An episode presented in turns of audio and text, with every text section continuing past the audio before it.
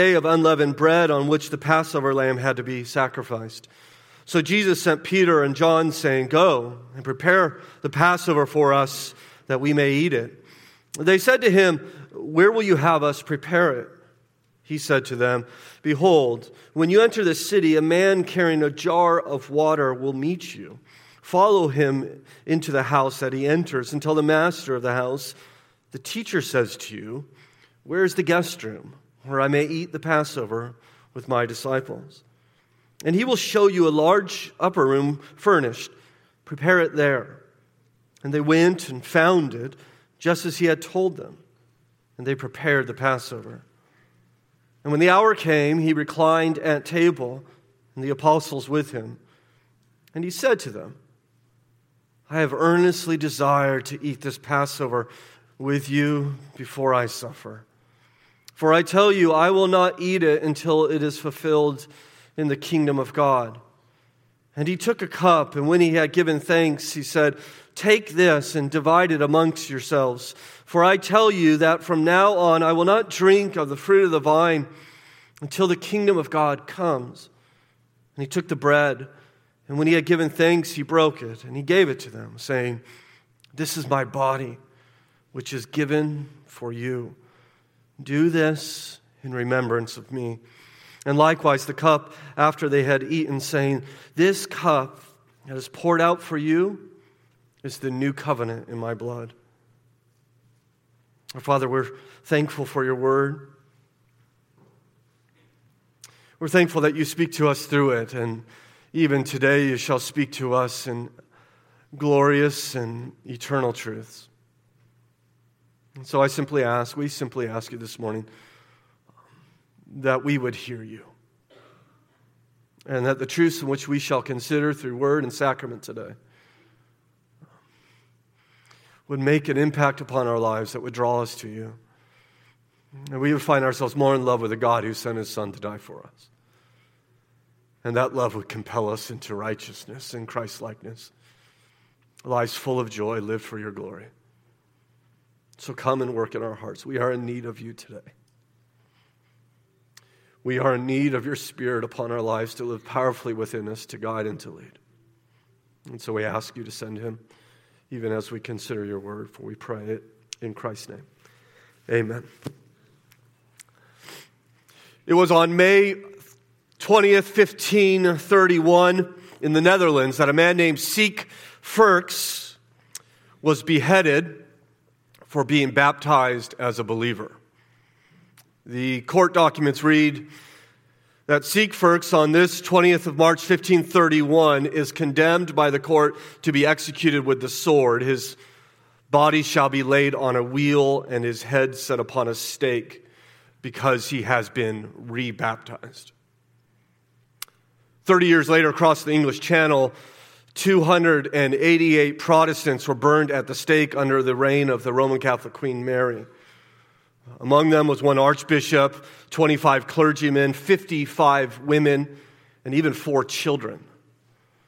Their crime was denying the physical presence of Christ in communion. J.C. Ryle, the Anglican historian and theologian, says the doctrine in question was the real presence of the body and blood of Christ in the consecrated elements of the bread and wine in the Lord's Supper. Did they or did they not believe that the body and blood of Christ were really, that is, corporately, literally, locally, and materially present under the forms of the bread and wine? Did they or did they not believe that the real body of Christ was present on the so called altar so soon as the mystical words had passed the lips of the priest? Did they or did they not? That was the simple question. If they did not believe, they were burned. We think about these events some 500 years ago, and, and we are, of course, struck by how vicious people can be concerning the ordinances of our God or his sacraments. And we're, we're stunned by it, aren't we? And we think, how can that possibly be? How can anybody possibly do this? You know, I wonder, even as we are stunned from, from the brutality of days long ago, if, if the pendulum for us has swung to the opposite extreme, where, where they may be noted by their brutality when it comes to the ordinances, perhaps the American church may be known by its superficiality. That Christians in these days, they died for their beliefs about the sacraments. And yet today, I think there are countless people who happily claim to be a follower of Christ and willingly forsake them.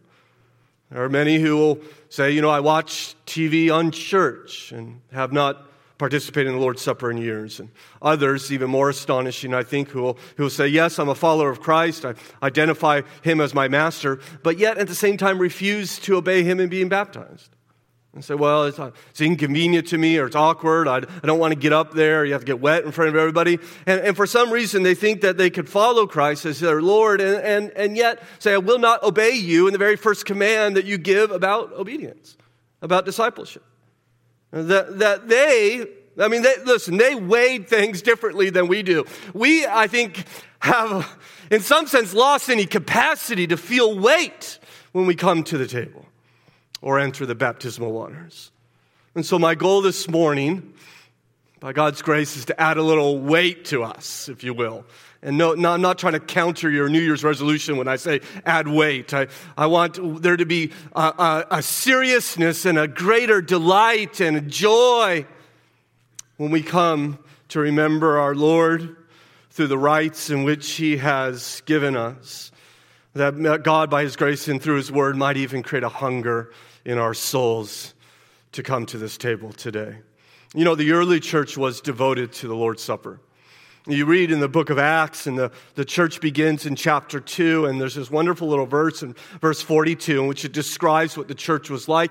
And it says the church was devoted to four things the church was devoted to teaching, the church was devoted to fellowship, that is, to, to one another, living lives together. The church was devoted to prayer, and the church was devoted to the breaking of bread. Now, when it says the church was devoted to the breaking of bread, it's not saying the church was devoted to eating, right? Uh, there were no Baptists at this time, okay? There, there's a reference to the Lord's Supper.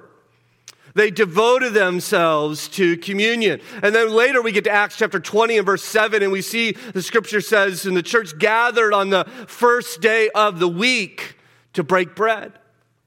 So, one of the reasons in which they're gathering together is to take the Lord's Supper or participate in communion. And, then finally we get to 1 Corinthians chapter 11 and, and we see that they're doing it, but they're doing it all wrong. And so Paul, in a couple chapters in that book, lays out for us the instructions on how to come to the Lord's table and how to partake of this meal together. In fact, he says, What I have received from the Lord, I pass on to you. And this instruction, the Lord's Supper in the early church was central to their worship. And the reason why is before they ever had the Lord's Supper, they, of course, had the Last Supper. And the night before Jesus died, uh, he gathered the apostles for Passover, and this is what we, that meal we have now called uh, church tradition, the Last Supper. It was in many ways the last Passover ever rightly celebrated, and the first communion. It was the, it was the end of the annual reminder of the Old Covenant, and it was the beginning of the perpetual reminder of the New Covenant. And it was so central to what was going on that all four Gospels explains this meal and how, how Jesus gave it to us. Luke is unique, however, in, in adding this little phrase that is helpful for us. You'll find it in verse 19 when Jesus says, Do this in remembrance of me.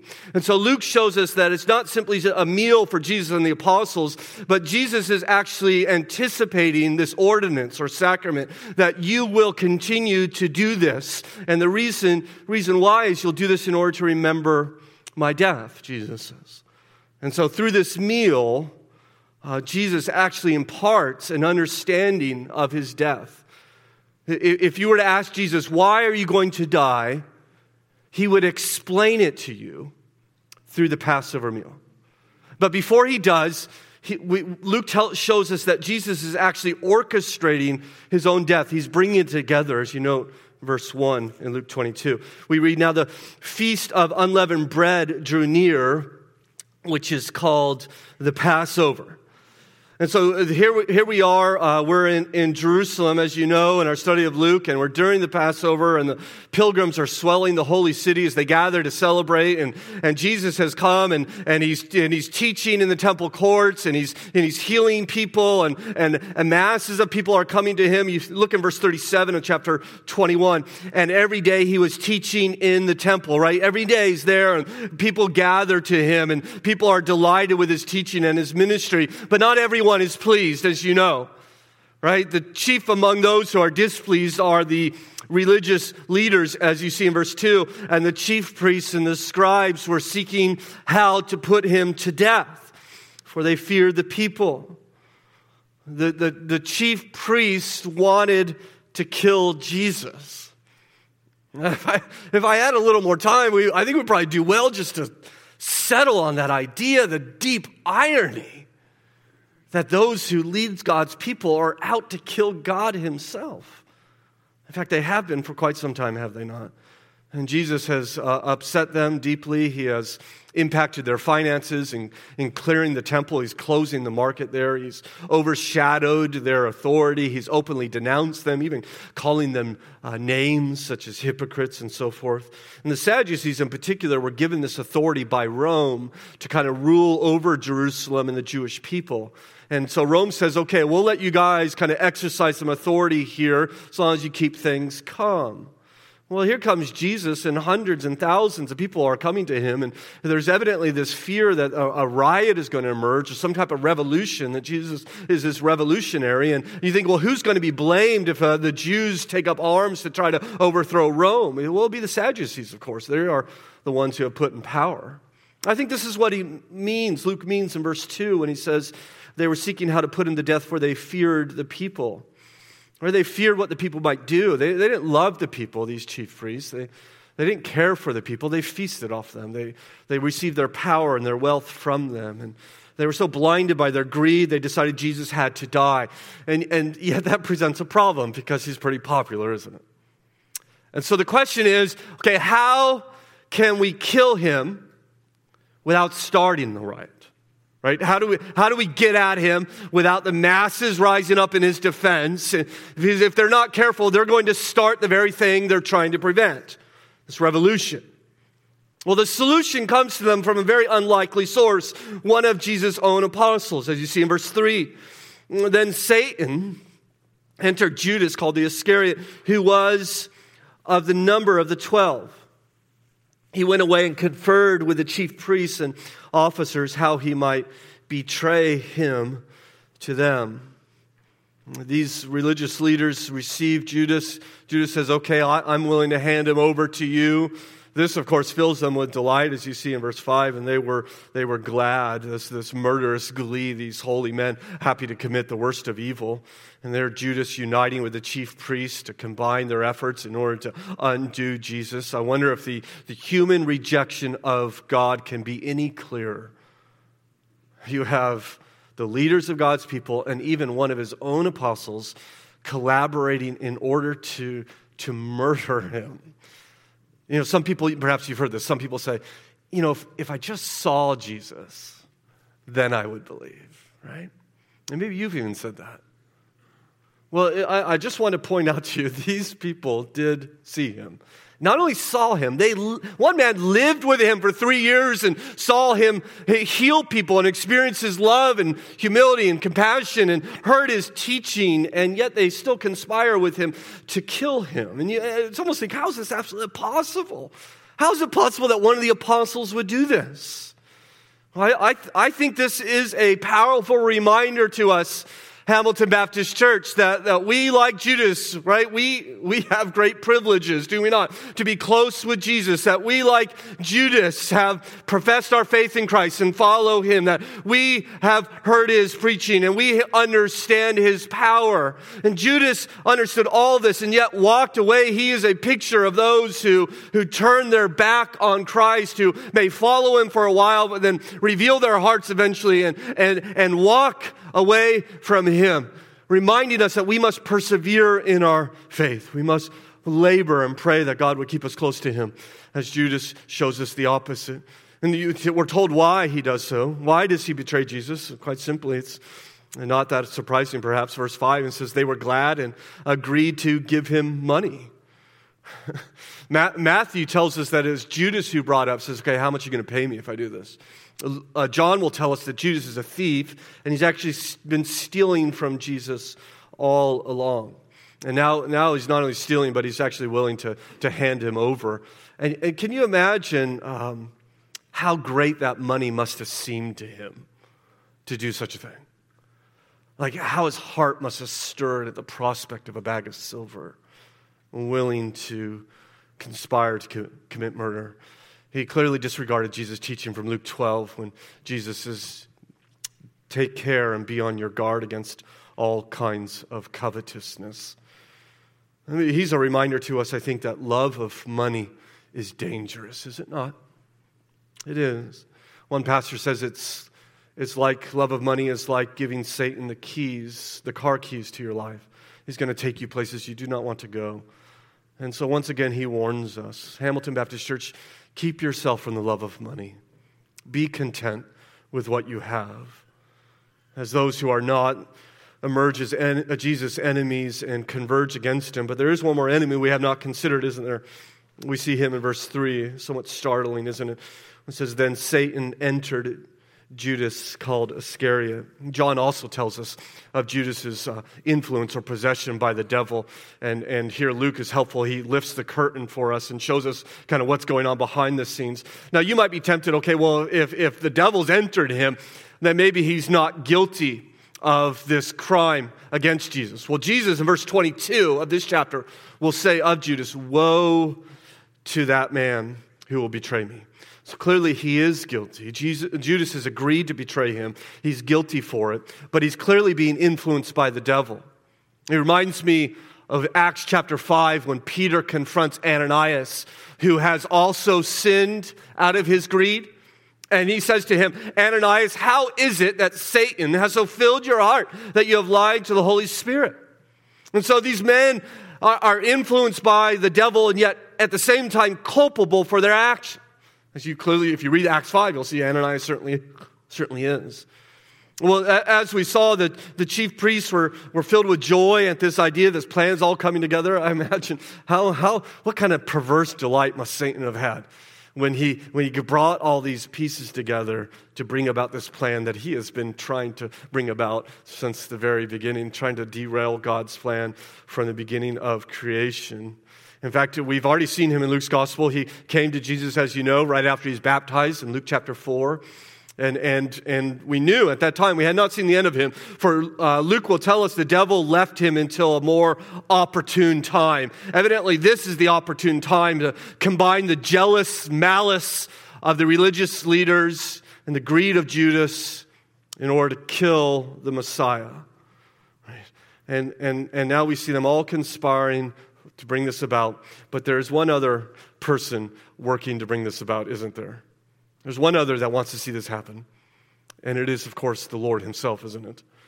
And Luke reminds us in the midst of all this planning, all this, these people uh, conspiring, that, that it is Jesus who is in control, even as he makes preparations for his Passover meal.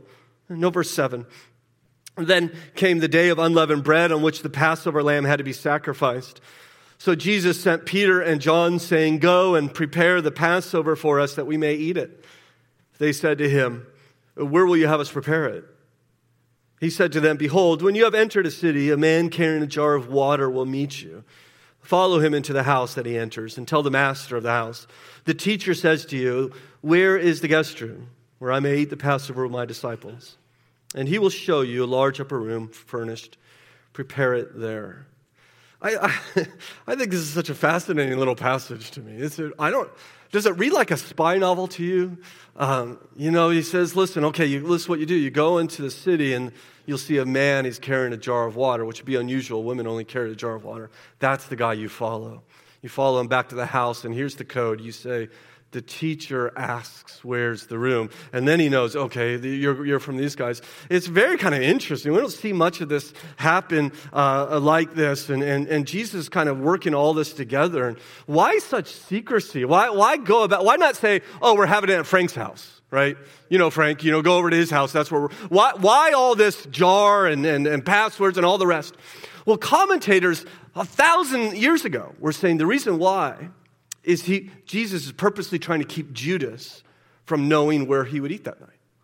Uh, because what better place for them, them to come to arrest him in just a quiet room with just a handful of his apostles, and they could come get him at that time. And, and, and Judas, of course, is going to betray him soon enough, but Jesus wanted to make sure it would ha- happen after he shared this meal with them.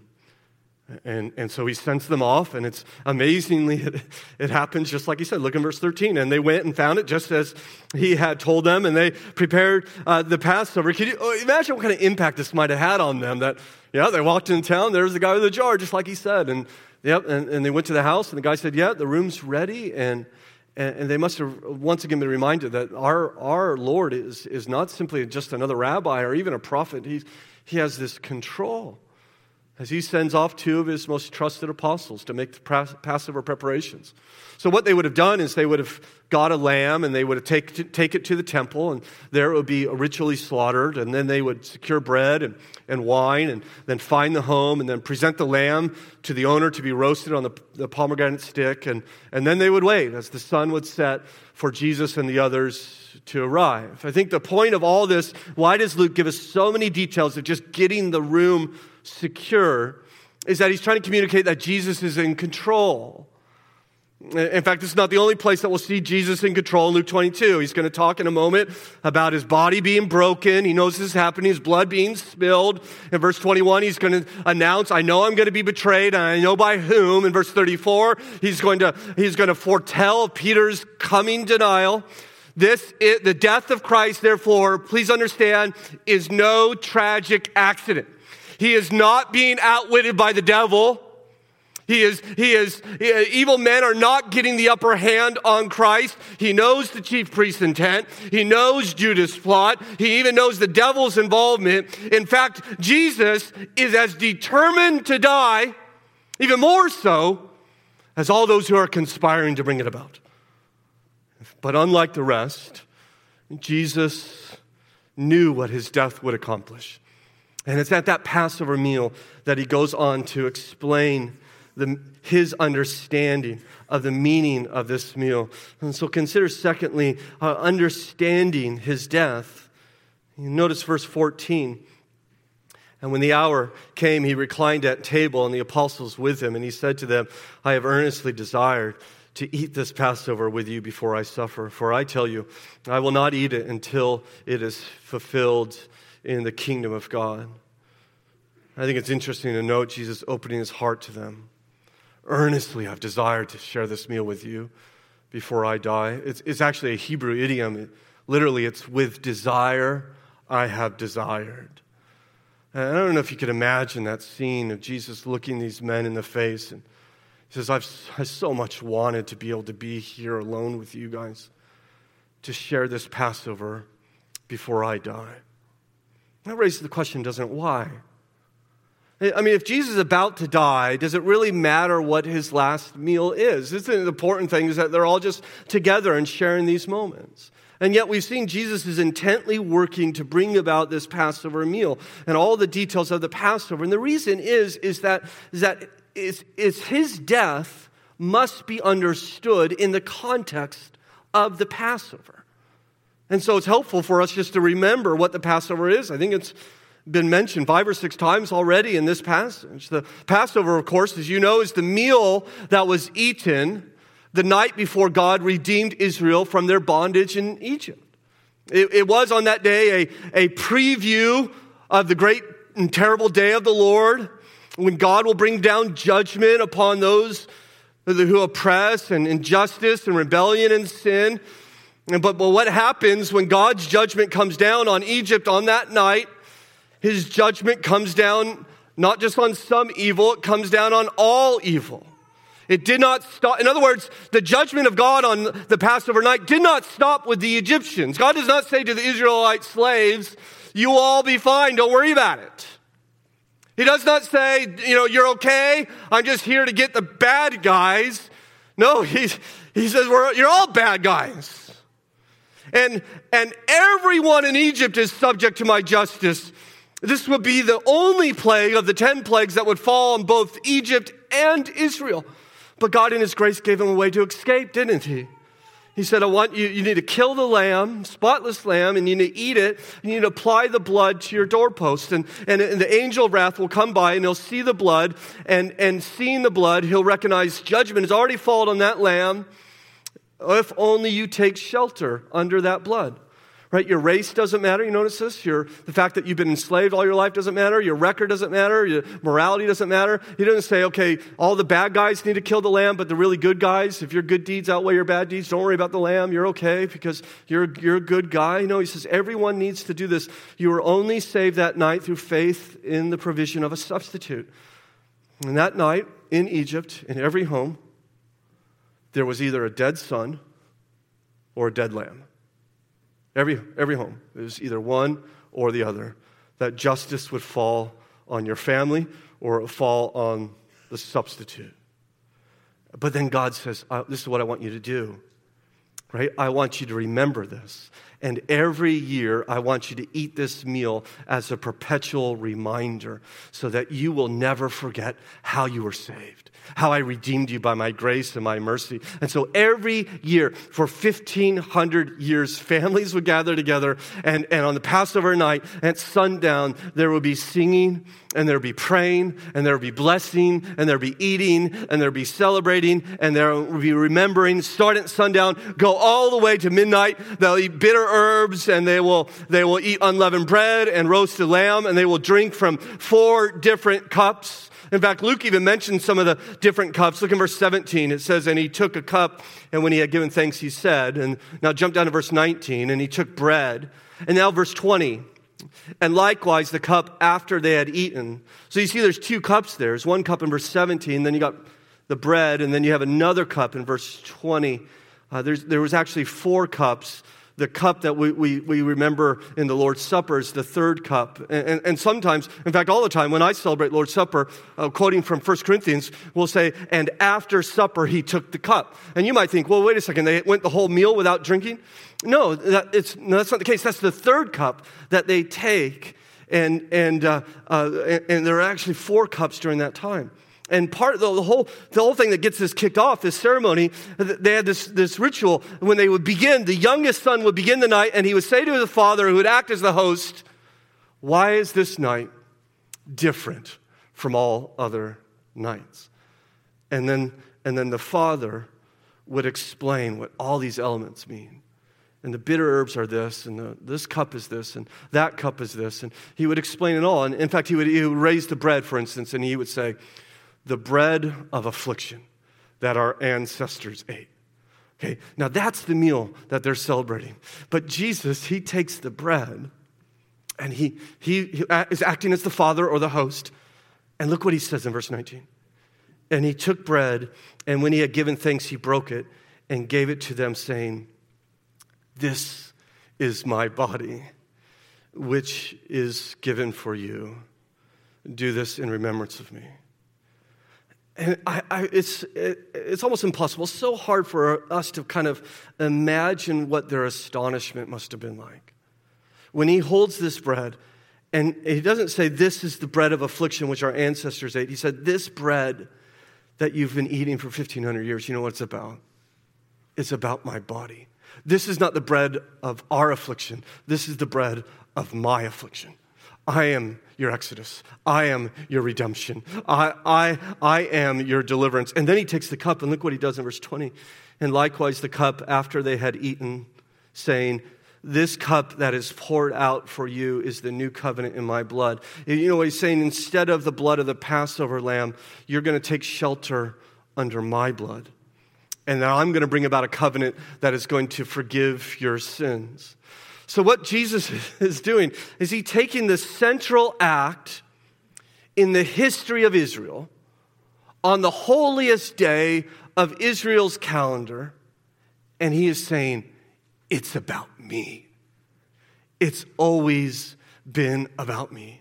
And the only thing I could remotely think about what would be a kind of a modern parallel be like on Easter if some pastor, not me, but some other pastor, said, Listen, I know we've been doing this Easter thing for 2,000 years and the whole resurrection and all that. I need you to understand it's all about me, right?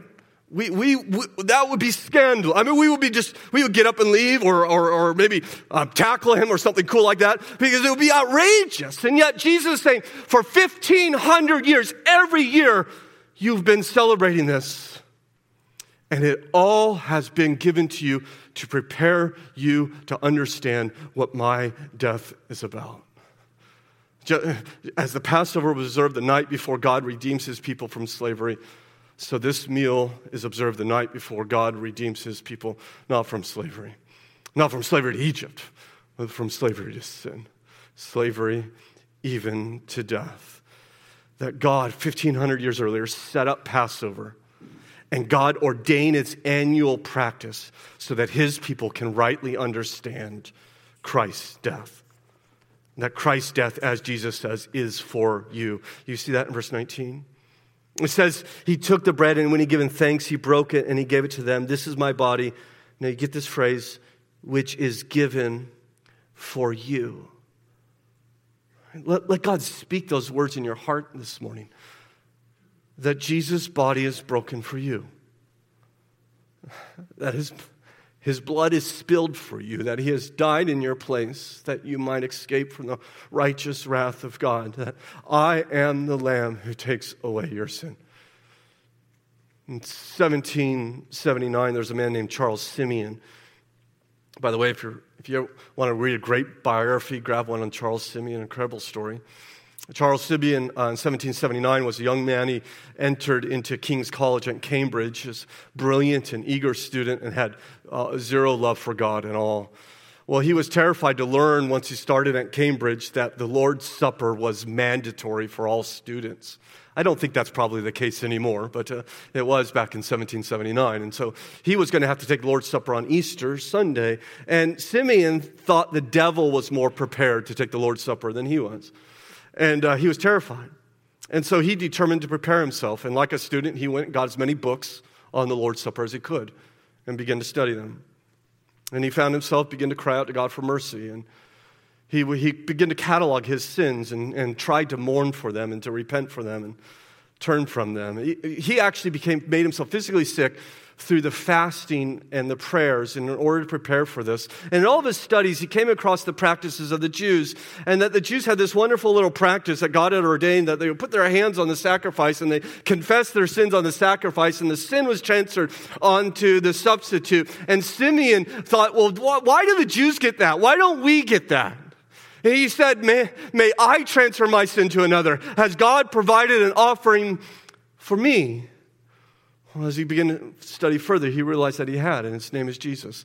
And Wednesday, before the Lord's Supper, he, he says, I, I began to find hope that I might find mercy. And on Thursday through Saturday, his hope increased. And on Easter Sunday, Charles Simeon awoke with these words on his lips Jesus Christ is risen today. Hallelujah. Hallelujah. And he went and he took of the bread and, and took of the wine, and he said, I felt a load being taken off my soul, and I experienced a peace that I've never experienced before. As he knew that Jesus, in his death, paid the penalty for his guilt and his sin. My body is broken for you, Jesus says. And by the way, to finish Simeon's story, he fully devoted himself to God and grew in his faith and actually became the vicar of the Holy Trinity Church at Cambridge University for the next 54 years and became one of England's greatest preachers ever. And so Jesus here explains his death for us in the context of the Passover. But it, it, what's interesting, he doesn't just explain it, he wants us to remember it, doesn't he? And consider third this morning that, that we are to remember his death as Jesus expl- uh, lets us know in verse 19. He says, You're to do this in remembrance of me. Perhaps Jesus knows how forgetful we are. And so he institutes this religious rite that we might not forget, that we might not move on from the cross and say, okay, well, the cross is, yeah, yeah, we started there, but now we're on to more advanced things. No, Jesus says to celebrate the Lord's Supper routinely to remember my broken body and my shed blood. It is to be a memorial. This is my body, he says. In other words, let this bread remind you of my broken body. This is this cup of the new covenant in my blood, he says. Let this cup remind you of my blood that was shed. So He says, Do this in remembrance of me. Can you imagine, by the way, the apostles, after Jesus has died and ascended into heaven, the first time they might have gathered to celebrate the Lord's Supper? And they distributed the bread and, they, and the, the body of Christ. And they remembered, didn't they? Christ's body being crucified. And they took the cup and the blood of Christ, and they remembered as they saw the blood of Christ being spilled. In fact, they, as we've already established, became devoted to the Lord's Supper. Why? Because they wanted to remember.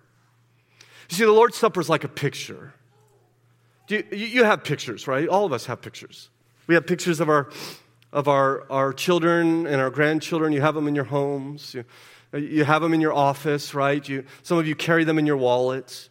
Why, why, why, why do we have pictures of our loved ones everywhere? Have, have you forgotten what they look like? Oh, yeah, he does have blue eyes. I forgot that, right? No, of course not. You, you don't have pictures of loved ones and of fond times in order to inform your intellect. You, you already know them, but it's to touch your heart. And so what happens is you look at the pictures and you remember.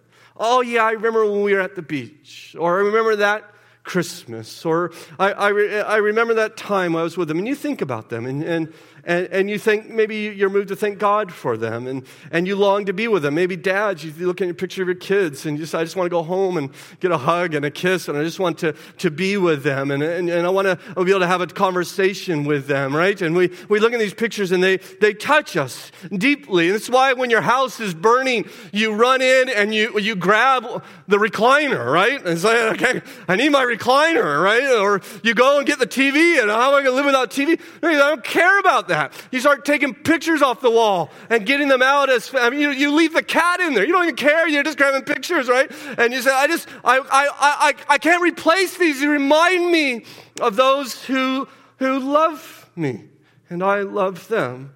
Well, see, the Lord's Supper is our picture. It reminds us of the love that was shown on the cross. It creates a longing for us to see him. And so we take the Lord's Supper, and it's our time to remember Jesus, and it's our to remember his sacrifice, and remember that his blood who bought us his this grace. It is not, therefore, a mystical ritual. You're not emptying yourself. You're not getting in touch with your inner being or any of that nonsense. You're focusing your mind back on a point in history in which Jesus was nailed to the cross. He says, I want you to remember me. And so you remember him in Gethsemane on his knees saying, Father, is there any other way? Remember him sweating drops of blood. You remember him there in the courtyard of Herod with his back being lacerated and being beaten, spit upon, and mocked, and all the rest. You remember him marching through the streets of Jerusalem with a beam upon his shoulder. You remember him hands being nailed there to a beam and his feet being nailed. Jesus, I want you to remember me you take the cup and you remember that his blood was spilled, right? I've shed this blood so that you might be forgiven. And he says, Let the memories of me flood your soul when you come to this table. Just like the Passover. Why do they have the Passover? It's an annual meal to remember God's wrath passed over them through the death of a lamb. That's what the Lord's Supper is. It's to remember. That's what we do. We want to remember his death. But now, why? Here's the question Why do we remember his death by eating and drinking? Why, why does Jesus say, okay, when you remember my death, I want you to do it through this little meal? I mean, there's a thousand different ways he could have helped us remember his death. Why eat and drink? Well, why do, why do you ever eat and drink? Well, would suggest you do so for two reasons. One, to stay alive, right? To be nourished. And two, to find delight. We, we like eating and drinking, don't we? I, I think we eat the Lord's Supper for the same reason. Now, of course, not physical nourishment, which you're, you're not going to get a lot of calories out of this meal, okay? This is for your spiritual nourishment. It's for your spiritual delight. As, as, our, bo- as our bodies need nourishment, I, think our souls need nourishment. Uh, I would suggest to you, in other words, that this, though it is a memorial, it's more than a memorial. It's more than remembering. It's doing more than pointing us to the past. It is a time in which God will come and encourage us in the present as we, in some way, participate in his death. And I, I want to invite you to leave Luke's gospel and turn over to 1 Corinthians chapter 10. This is my last point for us this morning. 1 Corinthians chapter 10, where Paul kind of fleshes out uh, the Lord's Supper. That's on page 957 here, if you're using a Pew Bible. In 1 Corinthians 10, there's a very kind of interesting verse uh, that raises all sorts of questions, but uh, we won't be able to answer all of them. But look in verse 16, 1 Corinthians 10, verse 16. He says, The cup of blessing that we bless, is it not a participation in the blood of Christ? The bread that we break, is it not a participation in the body of Christ? Now, what, what does that mean, that we're participating in the blood of Christ or the body of Christ? Well, let me tell you what it doesn't mean. Some have suggested that when a priest blesses these elements, that they actually and miraculously are transformed in the little body and, literal body and blood of Christ. And even though what they look like and what they taste like is the same, they actually become the body and blood of Jesus. This is, if you want a large word, this is called transubstantiation. Okay? And, and it's the idea, they say, well, Jesus took the bread and he said, This is my body. And so when we take the bread, it, it must be the body of Christ. And so when we eat and drink, according to this tradition, we are eating and drinking, uh, eating from Jesus' body and drinking from Jesus' blood, and doing so provides saving grace. It's associated with receiving salvation. It's why in these traditions you have priests in the church, not pastors. Though you read the New Testament, you'll never find a single priest in a church. You only find pastors or elders. But in this tradition, since Jesus is being re sacrificed through this meal, you need, a, you need a priest in order to have a sacrifice.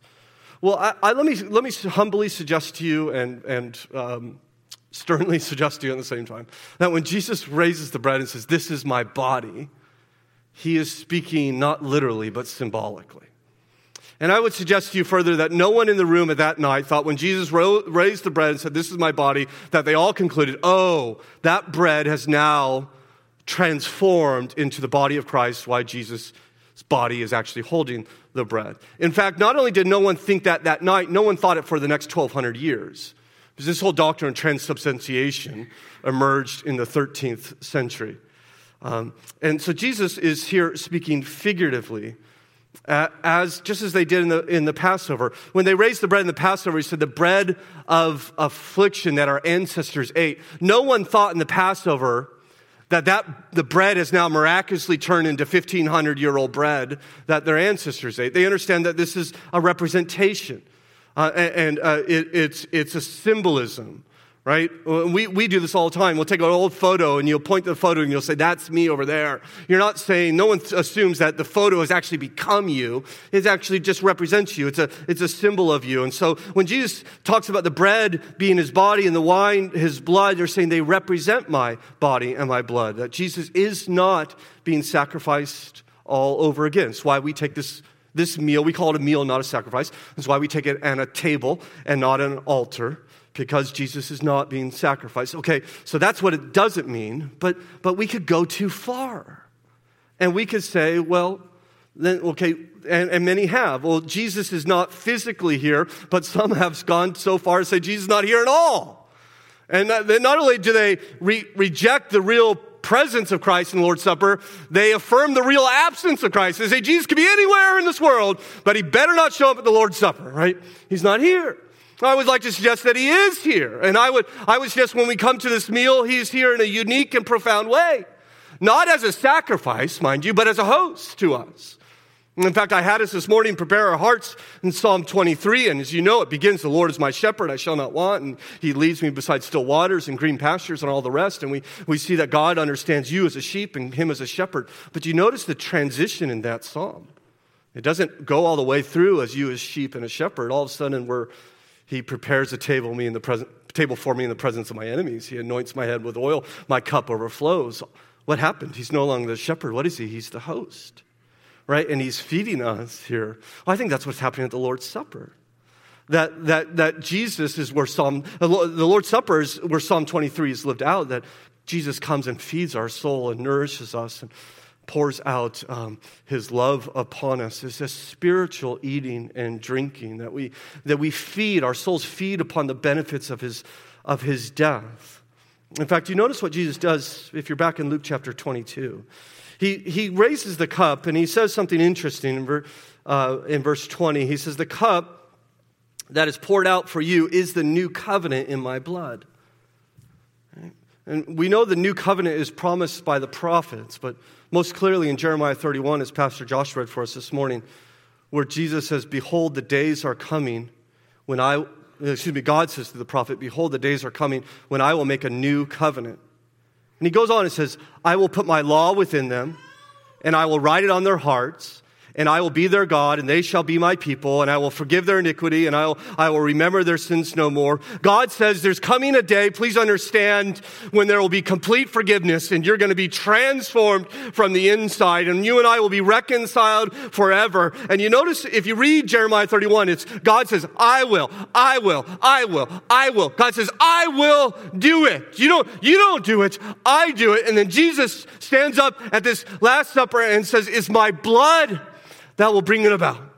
This cup is the new covenant in my blood. My blood is going to pay for your sin. My blood is going to reunite you with God. And so when we take this meal, Jesus says, take this, take this bread, it's my body. He says, take this cup, it's my blood.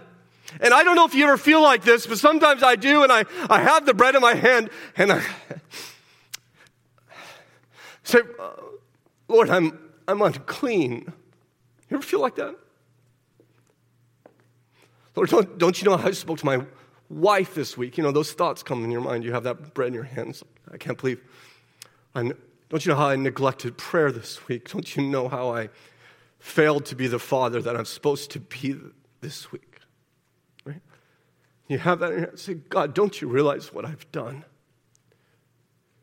And he comes to you through the Lord's Supper, and you know what he says to you? No, I don't. I don't realize what you've done because I will remember your sins no more. All I see is righteousness.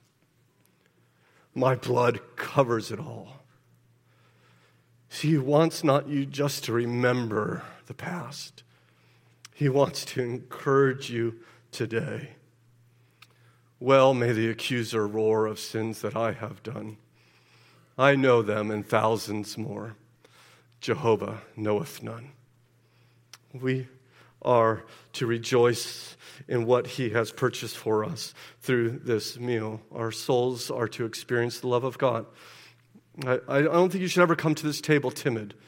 I don't think you should ever come to this table unsure how God will find you. He will not treat you as your sins deserve. That's what this meal is celebrating. We come confident that He will accept us, not because of your righteousness, not because of what you did this week, not because of your record, but because Christ has shed His blood for you. He has died for you. And as surely as you taste this bread, and as surely as you drink this cup, you can be assured, my brothers and sisters in Christ, your sins are forgiven. They're gone. I don't remember them, He says because of Christ's work. But of course, we have to take it. I think there's another, there, listen, there's another reason perhaps Jesus chose a meal to remember his death and, and, and to, to uh, help us to, to appreciate the benefits of is that the meals need to be taken, they need to be eaten. And, and, and you could come and you could look at a meal and say, Isn't that beautiful, right? And you could smell the meal. It's like, Oh, that smells great. But the point of the food is not looking or smelling, even, it's eating. You need to take it within you. And you can praise the meal all you want, but, but it does you no good unless you eat from it. You, you, you, could, you could have a meal in front of you and still starve to death.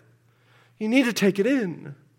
And I think Christ is teaching us that you, you may believe all these truths in which we share today. You may believe that Jesus has died to take away our sins. That may be your, you, you say, I agree with that. But have you ever embraced it as yours by faith? And my fear is that there's some of you here that, that you hold to Christian doctrine, but you've never received Christ. And that you would even now, as God works in your heart, come to Him this moment. That, that you would say to Him in your heart, I, I hide under the blood of Jesus. And that you are my Savior. And you are my Lord. And let this meal be an encouragement to you as you share in the body and the blood of Christ. But I, I would say, as we end our time and, and come to this table, that this meal not only points us to the past and encourages us to present, there's also hope for the future. You see that in verse 17? It says, He took the cup, and when he had given thanks, he said, Take this and divide it amongst yourselves, for I tell you, from now on I will not drink of the fruit of the vine until the kingdom of God comes. He says, I'm not going to eat of this meal ever again until, right, we're at another table. And it's a far bigger table and it's a far better meal than what we'll have today. And there will be far more people. In fact, what this is is simply a dress rehearsal to the wedding feast, right? These are just appetizers that will whet your appetite for the day in, in which all the longings of your heart are satisfied. And so you may come to this meal today and you may have trouble in your life. You may have trials besieging you.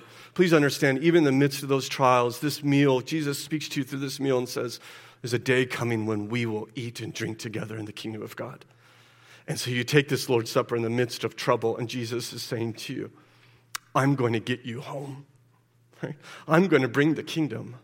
Right? And, and in fact, I will not eat or drink again until I do it. You see what he's doing? He's taking an oath. Right? If, if you say, I'm not going to eat or drink until I do something, you're making an oath, in fact, a very serious oath. In Acts 23, people were so furious at Paul, they say, We will not eat or drink until what? Until we, we kill him, they say. Right? What they're saying, when you say that, you're in sense saying, I'm not going to, I, I'm going to do this or I'm going to die trying. Right? I, am going to, I'm going to do this even if it kills me. And in this culture, sometimes they would kill an animal in the midst of one of these oaths. And the, the idea would be that the, the, the, the animal's blood is spilled. And the, what they'd be communicating is that if I don't, if I don't complete what I'm saying, let, let my blood be spilled. In fact, there's this amazing passage in Genesis 15 where God keeps giving these promises to Abraham. It says, Abraham, your children are going to be as many as the stars in the sky and the sand on the shore, and you're going to inherit this land. And Abraham just gets older and older and older. There's no kid and no land. And he says, God, how do I know? How do I know? And God says, okay, uh, listen, I want you to kill an animal. And so Abraham must have known that an oath was about to be taken. And so Abraham kills the animal and he separates all the pieces around. And all of a sudden, this floating, flaming torch appears, which is a representation of God, right? God is the pillar of fire. And you know what that torch does? It starts to go in between the animals. And the torch moves right, right between the slain animals. And, and this must have shocked Abraham. In fact, uh, Pastor Tim Keller cites a Jewish scholar at Berkeley University, okay? He's not a believer. But he says on that passage, listen to this, it looks like God is making the blood oath. He is saying to Abraham, I will bless you even if it kills me. But then this Jewish scholar goes on and says, Well, that can't be, right? Of course not, right? But that's what the Lord's Supper is. That's what Jesus is doing. He, he's saying, I will not eat or drink until I bring the kingdom of God. I'm not going to eat or drink again until I bring you home. I will do it, not even if it kills me. I will do it, and it will kill me to bring you home. In fact, he, he says, I'm not going to eat or drink anymore. He, he takes the third cup of the Passover. He doesn't take the fourth and final cup of the Passover, the cup of celebration, the cup of glory that you drink at midnight to end the Passover. But he does drink a fourth cup, doesn't he? Not the fourth cup, but a fourth cup. Look in verse 42. He says, Father, if you are willing, remove this cup from me. Nevertheless, not my will, but yours be done. This is not the cup of celebration or cup of glory, it's the cup of the wrath of God. And Father, in effect, Father, in effect, says to him, No, no, son. You will not drink the cup of blessing tonight. You will not drink the cup of celebration tonight. You will drink the cup of my wrath, and you must empty it. The cup of the wrath of God for sinners. And so our Lord Jesus Christ will drink the cup of the wrath of God so that one day you and I can sit down in the kingdom of God and drink the cup of blessing with him. Remember that work and let that encourage you today and set your hopes on its fulfillment as we take this supper meal. Will you pray with me? Our Father in heaven, we are thankful for your gift to us of the Lord Jesus Christ. We're thankful for his sacrifice, in which we are now come to celebrate. Help us even now as we pray silently. Prepare our hearts to come to this meal in gratitude and joy.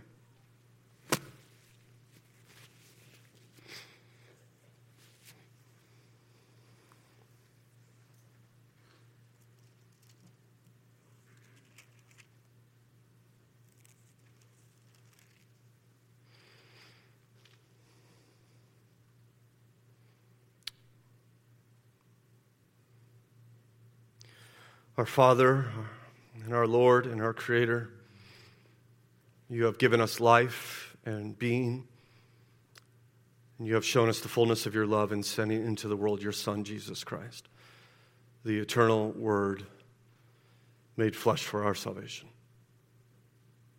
For the precious gift of this mighty Savior who has reconciled us to you, we praise you and we bless you. And now, by your grace, we remember in this supper the perfect sacrifice offered once on the cross by our Lord Jesus for the sin of the world.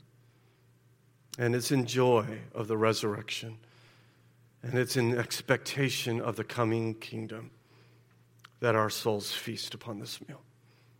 We pray in Christ's name. Amen.